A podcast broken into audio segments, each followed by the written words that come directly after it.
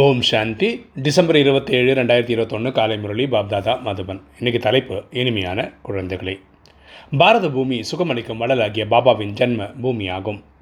பாபா தான் வந்து அனைத்து குழந்தைகளையும் துக்கத்திலிருந்து விடுவிக்கின்றார்.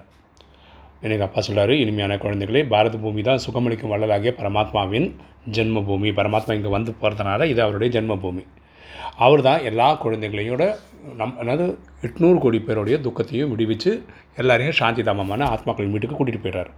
கேள்வி. அனைத்தையும் விட உயர்ந்த பெரிய நீண்ட கதை எது? அது குழந்தைகளுக்கு உங்களுக்கு பொதுவானது.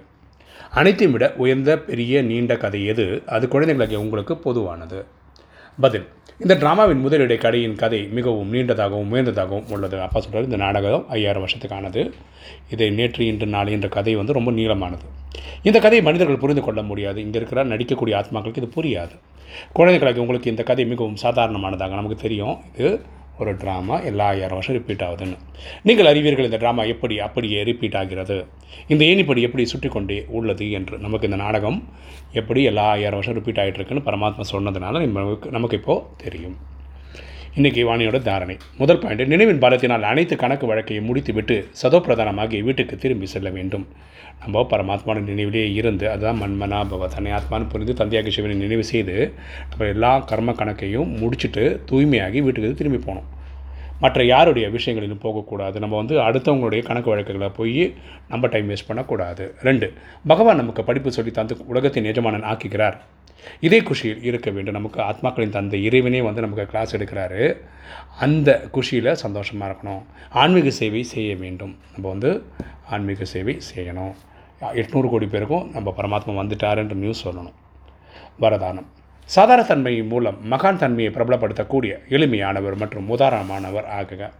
சாதாரண தன்மையின் மூலம் மகான் தன்மையை பிரபலப்படுத்த கூடிய எளிமையானவர் மற்றும் உதாரணமானவர் ஆகுக. விளக்கம் பார்க்கலாம்.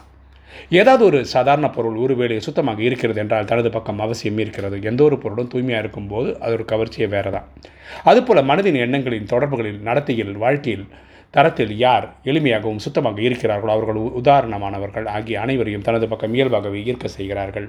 சார் யார்? எண்ணம் சொல் செயல் மூலமாக அவங்களோட ஆக்ஷன் மூலமாக தூய்மையாக இருக்காங்களோ எளிமையாக இருக்காங்களோ அவங்க ஆட்டோமேட்டிக்காக மேஜிக் மாதிரி எல்லோரையும் அட்ராக்ட் பண்ணுறாங்க எளிமை என்றாலே சாதாரணமான நிலை. அந்தளவுக்கு எப்படி ராமன் காட்டில் இருந்தார்? அந்த மாதிரி எளிமை. சாதாரண தன்மையின் மூலம் தான் மகான் தன்மை பிரபலமாகும். இந்த சாதாரணமாக இருக்கிறது எளிமையாக இருக்கிறது தான் அவங்கள மகான் தன்மை கொண்டு கொண்டு வந்து தருது.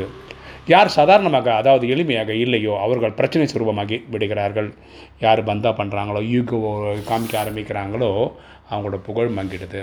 ஸ்லோகன் இதயபூர்வமாக மேரா பாபா அதாவது என்னுடைய அப்பா என்று கூறினால் மாயாவின் மயக்கத்தினால் மூடியிருந்த கண்கள் திறந்துவிடும். இதயபூர்வமாக மேரா பாபா என்று கூறினால் மாயாவின் மயக்கத்தினால் மூடியிருந்த கண்கள் திறந்துவிடும். இந்த மாயை நம்ம கண்களை மூடி இருக்கிறது எப்போ திறக்கும்னா ஆத்மார்த்தமாக என்னுடைய அப்பா அப்படின்னு இறைவனை கூப்பிடும்போது ஆத்மாக்களின் தந்தையை கூப்பிடும்போது பரமாத்மாவை கூப்பிடும்போது. ஓம் சாந்தி.